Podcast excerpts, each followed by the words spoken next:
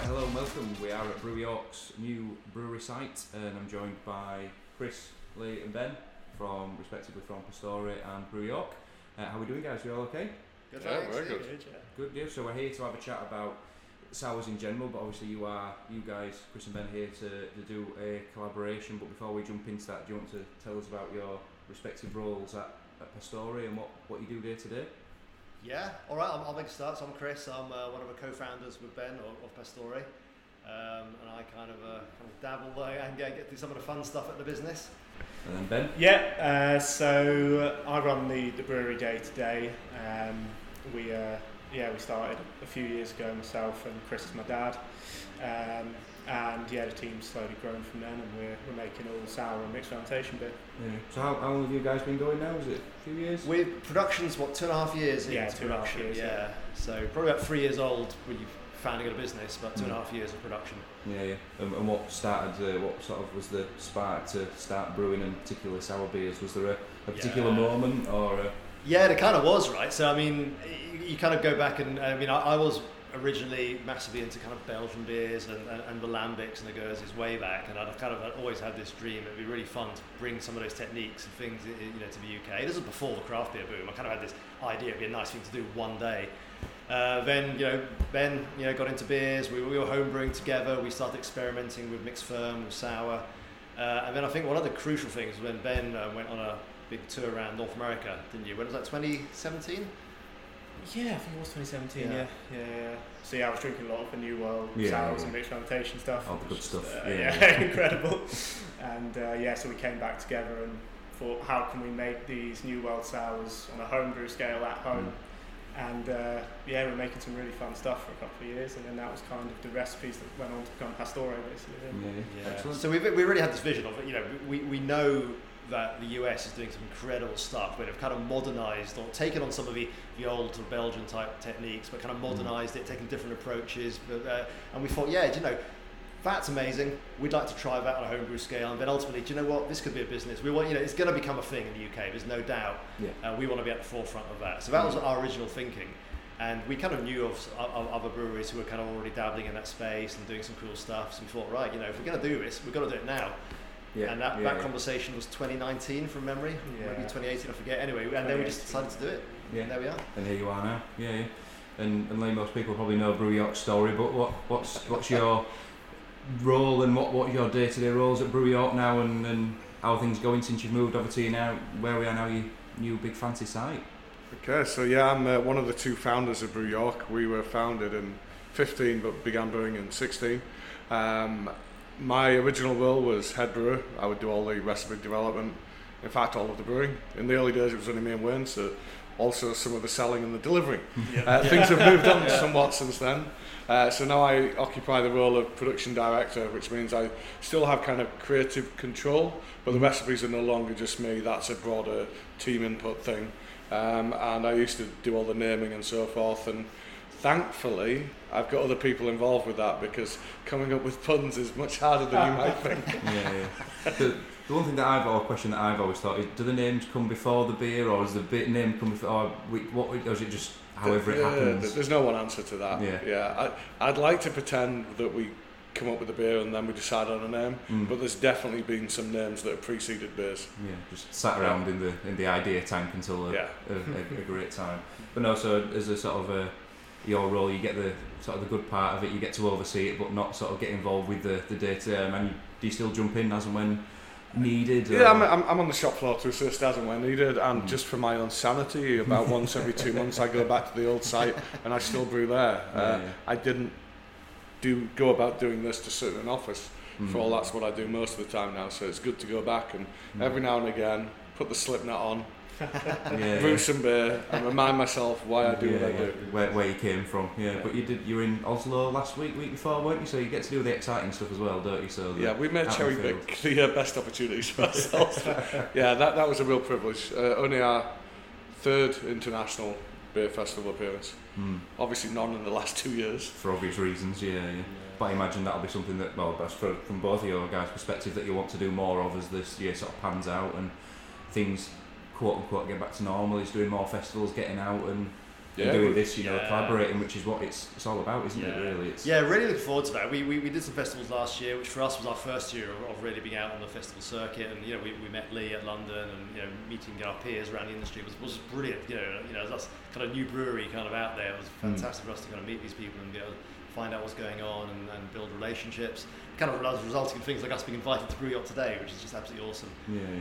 But yeah, looking forward to what this year brings as well, right? More of that. It's just so important, I think, to be out and see people drinking your product and understand their reaction to it. And like, we missed it in our first year of production because of the pandemic. We kind of really missed that.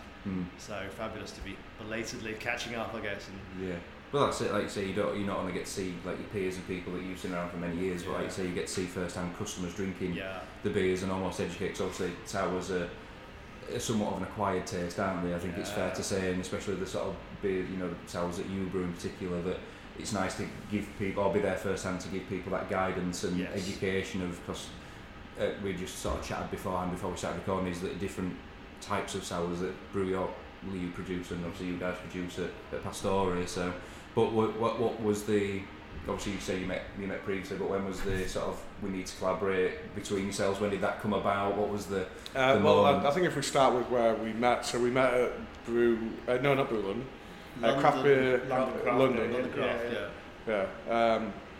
that have been? August last year. And I think you were one of the raising the bar. Yeah, that's right, yeah. So, I love sour beers. I, like you, really love the Lambic, the Belgian thing. 2/3 of my collection in the city centre is that kind of thing, so we definitely need to crack open a special bottle. So as soon as I'd heard you guys were appearing, you were doing the sour stuff, you were one of the first breweries that I came over to sample the wares of, and I was super impressed. So likewise, my market manager Nadia, who you met earlier, she sought you out, was really impressed, and from that we came away with a pact that we need to work with these guys at some point, because what they're doing is truly exceptional.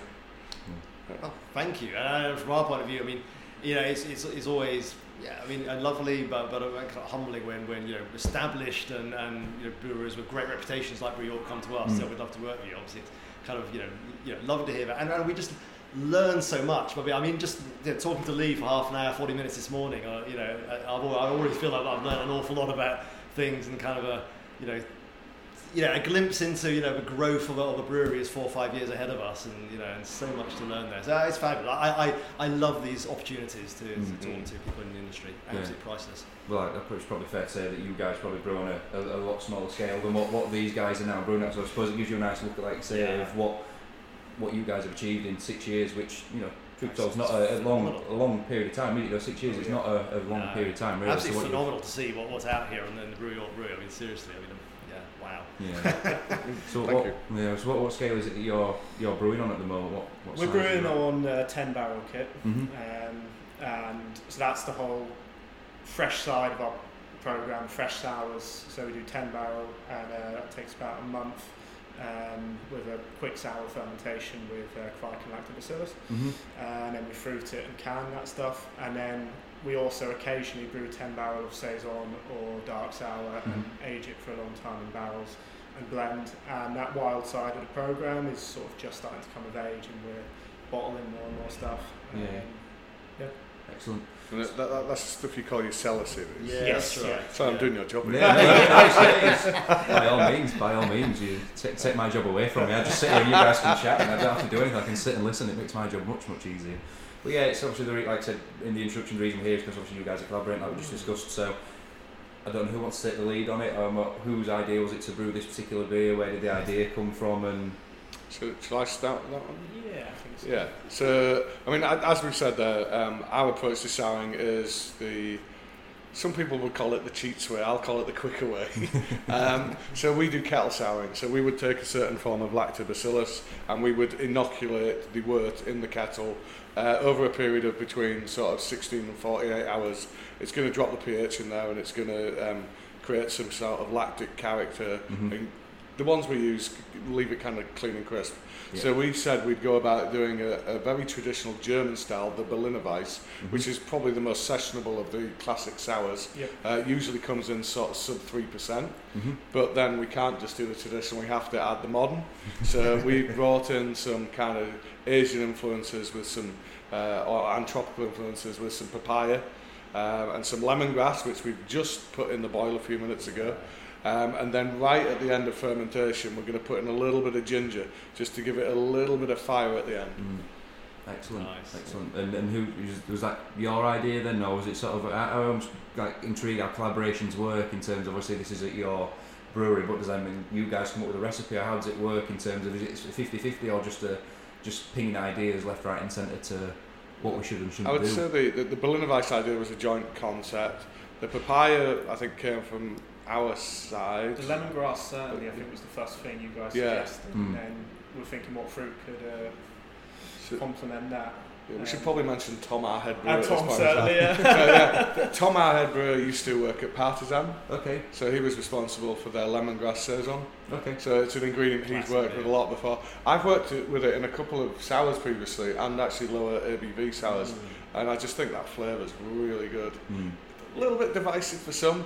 Wayne, my business partner, probably won't be drinking this beer, but I absolutely adore what lemongrass can do in a sour. Yeah, I think because I was speaking to Nadia before, she's like, "Do you like lemongrass?" And it's like, I like the smell of it, but in food, not because it's quite fragrant. It gives it quite a fragrant character. But in a beer, it almost, like you say, balanced out with papaya. I imagine it gives it, and especially if you're putting ginger in there to give it a bit of fire. I imagine it probably, all three will probably complement each other quite nicely. Yeah. But it's obviously the lemongrass that was it powdered, or was it a powdered lemongrass that was put in there? No, it's been milled.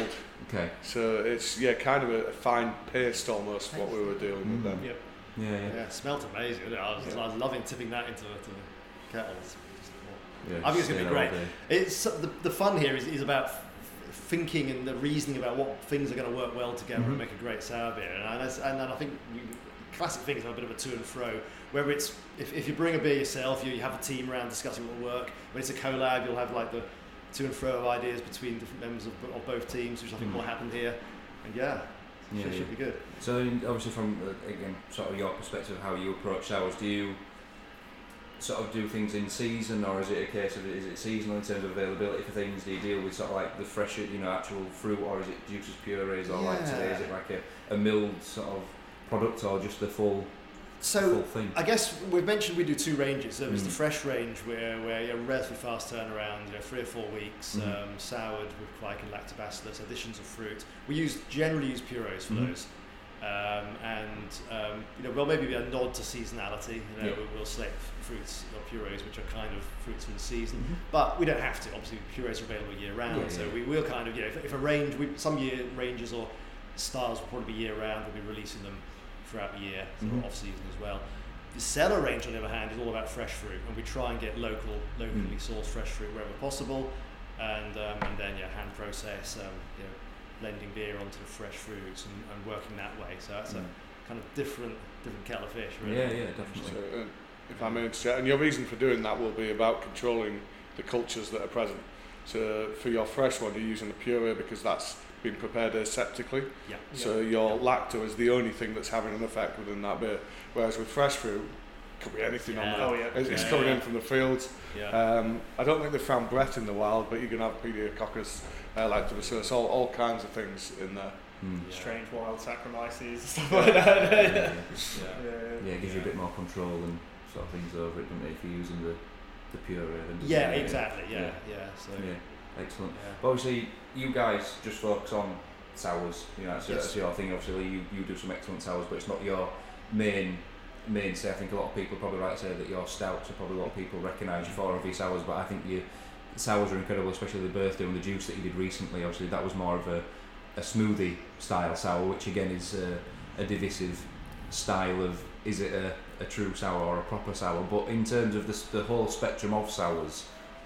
Like you said, Chris, earlier, that you wanted to be part of this growth and demand that's growing for sours. Do you think it's just going to keep snowballing, keep growing and growing and growing, or do you see it as almost a seasonal trend of, obviously, inevitably probably sell more during the summer, but do you see it as an all-round like an all year round demand? Or this is a really interesting question. I'd love to hear Lee's thoughts on this too. But I definitely see growing demand for it. I think it is quite seasonal at the moment, for the fruited sours, which is the bulk of our business.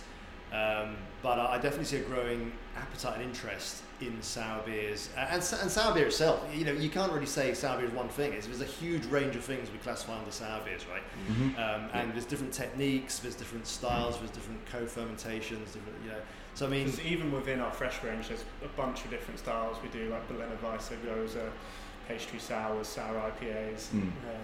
Mix it up a little bit. Yeah, so there's a range of styles even within that. But although what they share in common is basically the co-ferm with our Kveik and Lactobacillus, which is kind of consistent across all of those.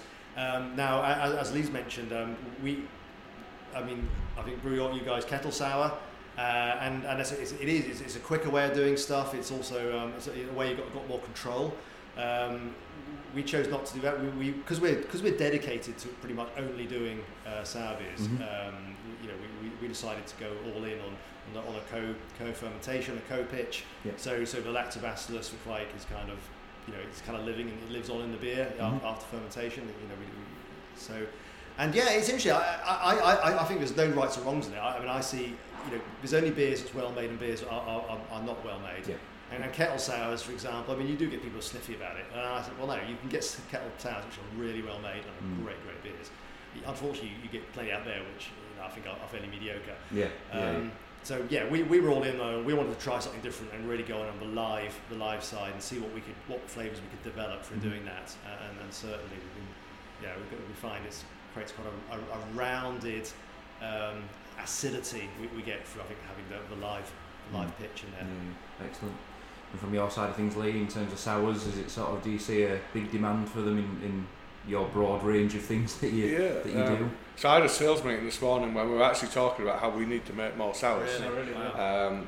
So we would do the kind of brew plan at the start of the year, and we'd base it based on, we sold that much pale last year, that much stout.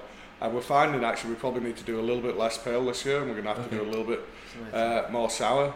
And I think in particular, in years before this one, whenever they do those polls of what's going to be the next big thing, everybody used to say sours. They don't say it anymore because I think it is truly established now. Mm. So I think it is a big part of our industry. It's never going to sell what pales sell, but it's selling enough now to, it's not a thing on the fringes anymore. It is a part of our industry now. Yeah, 100%. Yeah.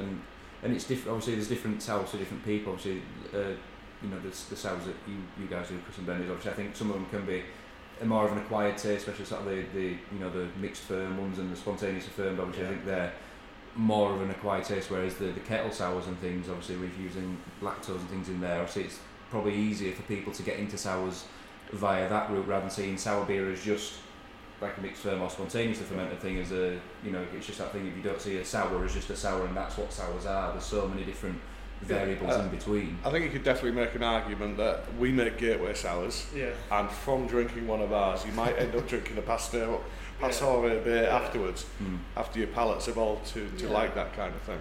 I think, but then your range is a bit broader than that. So I don't want to underplay what you do there. I think that was part of the model at Pastore, was to try and say, look, mixed fermentation sour beer is all of these things, and we're going to do all of these things. You've got your gateway fruited Berliner Weisses, you've got your pastry sours, which we didn't do right at the start, but we're doing now because they've proven hugely popular.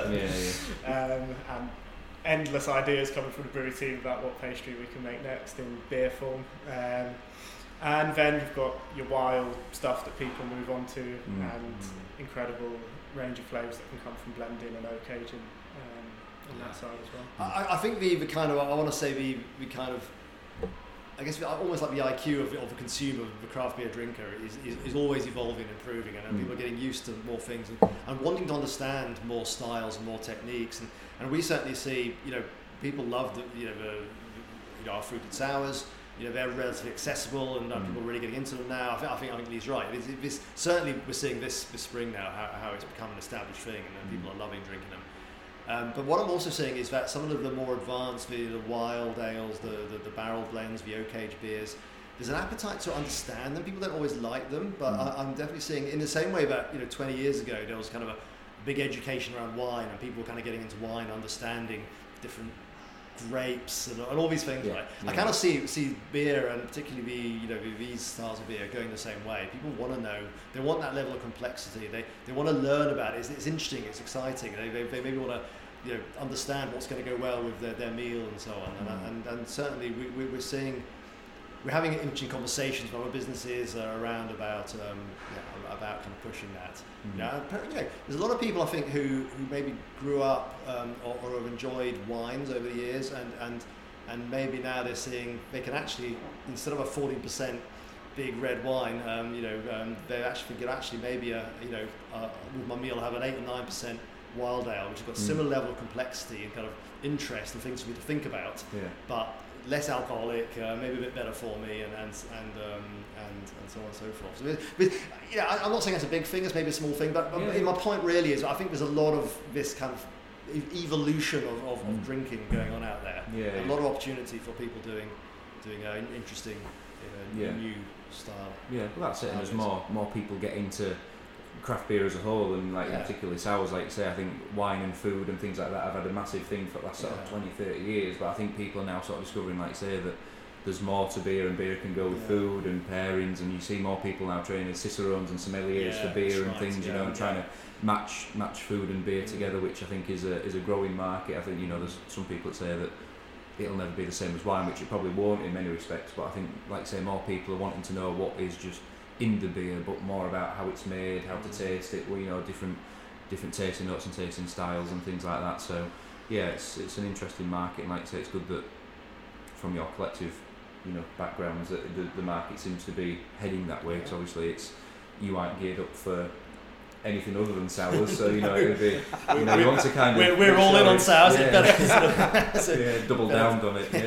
But no, it's great, and it's in that, on that note then, in terms of ideas, respect, in terms separately from your guys at Pastore to your guys at Brew York, when you say you plan it out, do you, I suppose from your guys in particular, do you plan that year out in terms of what sours you're going to do when, or is it just again subject to what you can get your hands on at the time and what's available?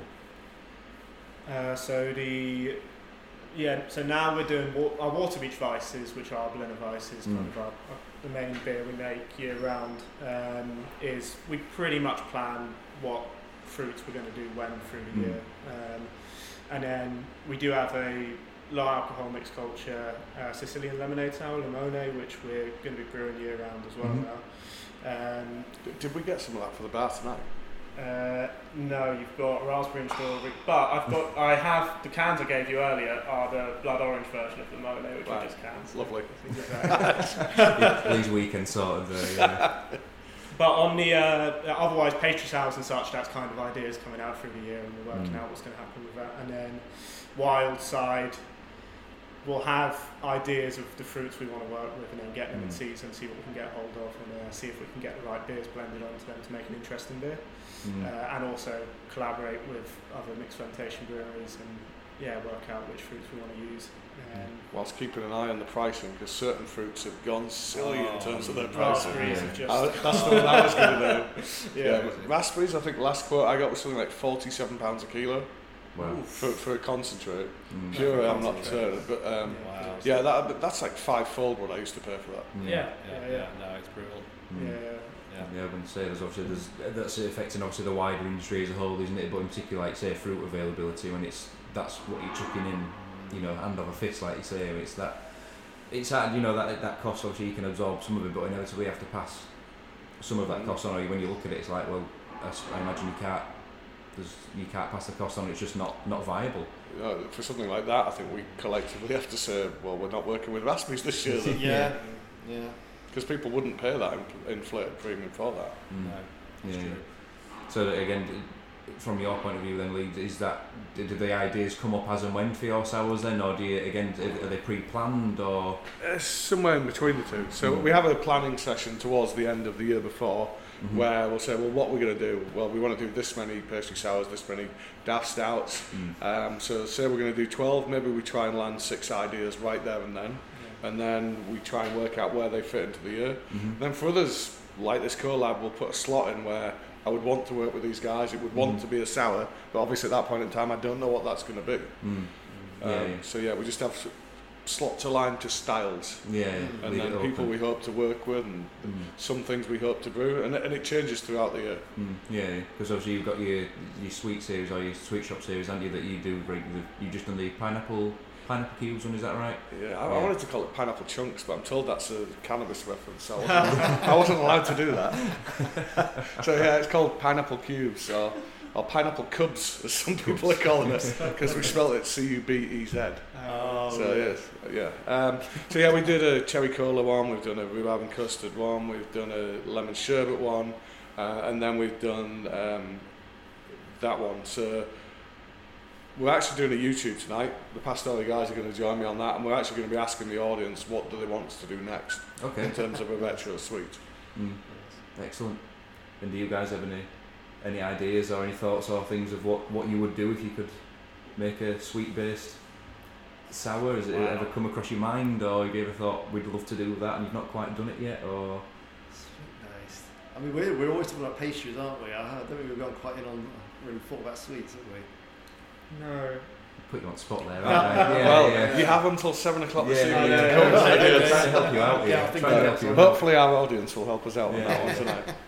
Yeah, but obviously from the ideas, and obviously like say, Lee, you don't necessarily come up with the ideas, but do you open it up to the team as well, as people come up and say, this, we think this would make a good beer when you have a meeting or such? Or well, that meeting would have representatives from across the business, so it'll be sales saying, well, this is what we think would sell, and then there'll be marketing saying, well, that would be a good thing to promote, and I can see in the market that there's a lot of noise around that kind of thing. And then there's our team, well, this is an ingredient we've not worked with before, how do we incorporate that kind of thing? So we're approaching it from all different types of angles, and I do keep one eye on the US market, try and see what's going on over there, and also on the Scandinavian market now, because for this type of thing they're doing a lot of good stuff over there, and even Central Europe, someone like Funky Fluid in Poland, for example. So there's a lot of pastry sours in Poland, aren't there? It really is. I've got a few. I did have a few of them downstairs, I've just taken them home. Sorry, not sorry but no, it was interesting point you made. Like, so I was chatting to Sam downstairs. Obviously, she deals with the export side of business. She was saying there's such a growing market in Scandinavia, in particular now, for your beers, but beers in general, which is, it's weird to sort of think that, like say, that there's a growing market in there, and it's like people usually see like you said, America is sort of like the keep an eye on there and sort of the trends of what's happening there, and then eventually they'll come down there. So, do you think there's the US in particular, still the trends follow suit from there to here? That's predominantly where the patterns come from. I think that differs by style. So for sour beers, probably not so much now. I think we've maybe caught up on that one. For pails, I still think that's dictated by what goes on in the US first. So the cold IPA is supposed to be the next thing. That started in the US. The Brute IPA was the thing before that. And thank God that one's pissed off. Unfortunately, on the pale side, I think we still are dictated by our cross-Atlantic cousins. And from your guys at Pastore, do you sort of seek inspiration from any particular country or destination or region in particular? Yeah, I think it... Definitely America, we do keep an eye on what some of the cutting edge sour breweries are doing over there. That's where we saw some of these business models for all sour, all mixed fermentation breweries originally, and so there's some phenomenal stuff going on over there. So we do keep an eye on that. And obviously we do try and learn a lot from Belgium as well, and some of the more traditional producers for our more blending and mixed fermentation techniques. Yeah, cool. And in terms of other people that you like to collaborate with, is there any sort of big sort of names or sour producers out there that you like to work with? Wow, I mean, when you start, right? I mean, we'd obviously love to do some stuff with some of the US guys who we really respect and who have been like leading this space for a long time. I'm not sure we should probably say the name, but we have got something lined up, which is really exciting. Cool. A little bit later in the summer, which we're really looking forward to. It should be our first collaboration with an American wild brewery, which would be really cool. That'll be on the wires probably in the next month or so, I suspect, and that's looking pretty exciting. Who else? I mean, close to home. I mean, we've collaborated with quite a few people who are in the UK who like only a year ago would have been like aghast if someone had said, you're going to be collaborating with Cloudwater or with Vault City. We know the Vault City guys, right? But to actually they've blazed a trail on sour beer and done a great job of getting the concepts and educating people about sour beer and and so on. So yeah, we've worked with them. It's actually been a real pleasure as well, and yeah, contrasting our different styles and approaches, and yeah, it's been cool.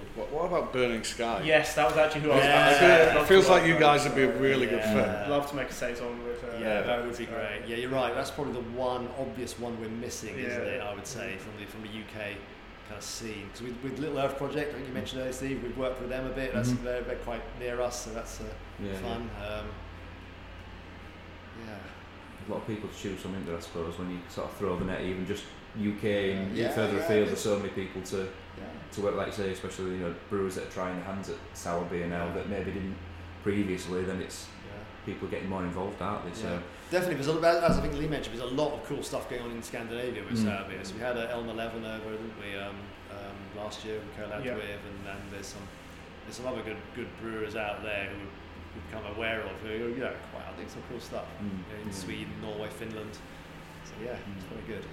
One thing I've just sort of thought of there that I didn't really have to think about is we Northern Monk do their Dark and Wild festival usually at the end of the year, their sort of stout and sour festival. Do you think that the sour market is there to, or the demand's there to have either a similar sort of festival or another all right or 50-50 sour festival? Because obviously they've got Hop City, which obviously people go mental for obvious reasons with sort of really hazy IPAs and pale staking over the last sort of several years, but do you reckon sours deserve their own, more of their own festival or something? With a pop up Rennie stand. I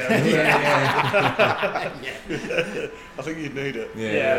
Or Gaviscon on tap. Little Earth are running something later in the year, but it's just some of the wild ale producers in the UK, but that should be really, really nice in their little place in Suffolk. A little pocket, But I think you could run a really cool sour beer festival, absolutely, with some of the top sour producers here, US, Scandinavia and Europe. I think people would be really interested. I think that they would, and I'm sure it would be successful, but for me, beer is so much more than just one particular style. So I think Northern Monk have done a fantastic job with Hop City, but I've been to it many times, and after I've had 5, 6, I'm like, get me a stout, get me a sour, something please. They all blend into one, and I don't know about you, but I don't go out and drink exclusively one style. No. I might start on some pales, I'll have a sour as a bit of a palate cleanser, and then I'll probably have a dessert of a nice big stout at the end of the night. So that's more how people drink now. So to just have a festival of one thing, you're going to enjoy the first 2 hours, then you're going to be craving something else. I think that's fair, yeah. Yeah, that's a good, when you put it like you say, when you put it like that, when you go through the spectrum of sours or styles, if you start somewhere and go to finish, it makes sense to me really, rather than, like say, if you drink so many IPAs or pales, you just, they all blend into one, don't they, at some point, so. And I presume that's why Northern Monk evolved Dark City to Dark and Wild, so they did have that kind of counterpoint to all those big dark beers. And one thing that I did want to chat about, I don't know who this would be more direct at, maybe Liam or your point of view, but in terms of stabilisation in this sort of field of sort of sour beers, when you're working with fruit in particular, obviously we've seen the likes of sort of staggeringly good beer stung by, exploding can gate and things like that. Is how much time ever goes into obviously that, making sure your beers are stable in terms of how do you even test that sort of thing? Is it just sometimes a bit of a look of the draw, or what's? It's okay. So this is an issue of real importance to us, right? Particularly as we don't kettle sour, so therefore the culture's live, into pack, and so I mean, we had in the early days we had issues where as we were learning our trade, right? I'm trying to understand how different fruits reacted, understanding our culture. And so we've gradually taken steps to really tighten up on that. So various things you do, like for example, forced fermentation is a classic one. So when you package it, I mean obviously we're super careful on hitting the final. Yeah, forced fermentation target is before we chill it down. So we just check what the final gravity it can get to before we chill it. And then when it's packaged, we won't let a beer leave site for 8 days in a 40 degree fridge at the moment, just to make sure there's no more fermentation happening in that can. And that's where we've got to, but there's lots of conversations ongoing about how to make the beers even more stable. We chat to Vault City about it a lot, because they make similar beers. Yeah, and this is the thing, it's the thing when you're sort of our scale, so Pastore is still very small, obviously. I mean, it's part of, kind of the craft of what we do. It means we're not filtering it. We're certainly not pasteurizing it. And so we're kind of open to kind of risk here. So we do everything we possibly can to mitigate that risk. But ultimately, shelf stability is a big thing. And certainly if we were expanding and looking to get our beer out more widely, then we'd have to have a look at what else we could do. There's no doubt. Shelf stability, very, very important in the industry. Tough gig. So I would say we do everything that you've outlined there, but I'm lucky enough to now have some analytical equipment, which means I can measure fermentable sugars remaining in anything. So I know if the yeast still should be doing a job. Yes. So there's that, and then we would also use certain safeguards like a pectinase. Mm-hmm. To if you're working with a pure, there's the potential that the yeast can't get access to all the sugars. Mm-hmm. So we use a pectinase to make sure the walls and things have been broken up that allows the yeast to get access to the sugars, because you don't want those cells suddenly popping in pack and releasing sugar and then your thing's going wild again. So that's an addition in tank, I assume, in conditioning. Start of fermentation, we would go with a pectinase that's interesting, into tank, particularly if you're using high volumes of pures. Okay. Yeah, that's like sex. If you not every bottle shop or every cold chain's not a thing necessarily in this country. Cloudwater do it, but I think they're probably the only one of the very few that have that beauty of being able, or luxury of being able to 100% cold chain. But then even the stores that they go to, they're not going to be refrigerating necessarily either. So it's like you want to make sure that they are stable and things, and obviously not have to deal with any issues further down the line. And is it same in keg? Do you still get the same issues in keg as you do cans, or is it just small pack? Or technically we could do, haven't we? I mean, we've had the odd overly foamy keg, for example, right? So less noticeable because your steel or your plastic's a lot more tolerant than your very thin aluminium that you have in the can. So it can go unnoticed. It's more often seen as a pouring issue on the bar, isn't it? Yeah, exactly. Because they're getting half a pint of foam rather than pure beer. Cool. And do you guys bottle and can?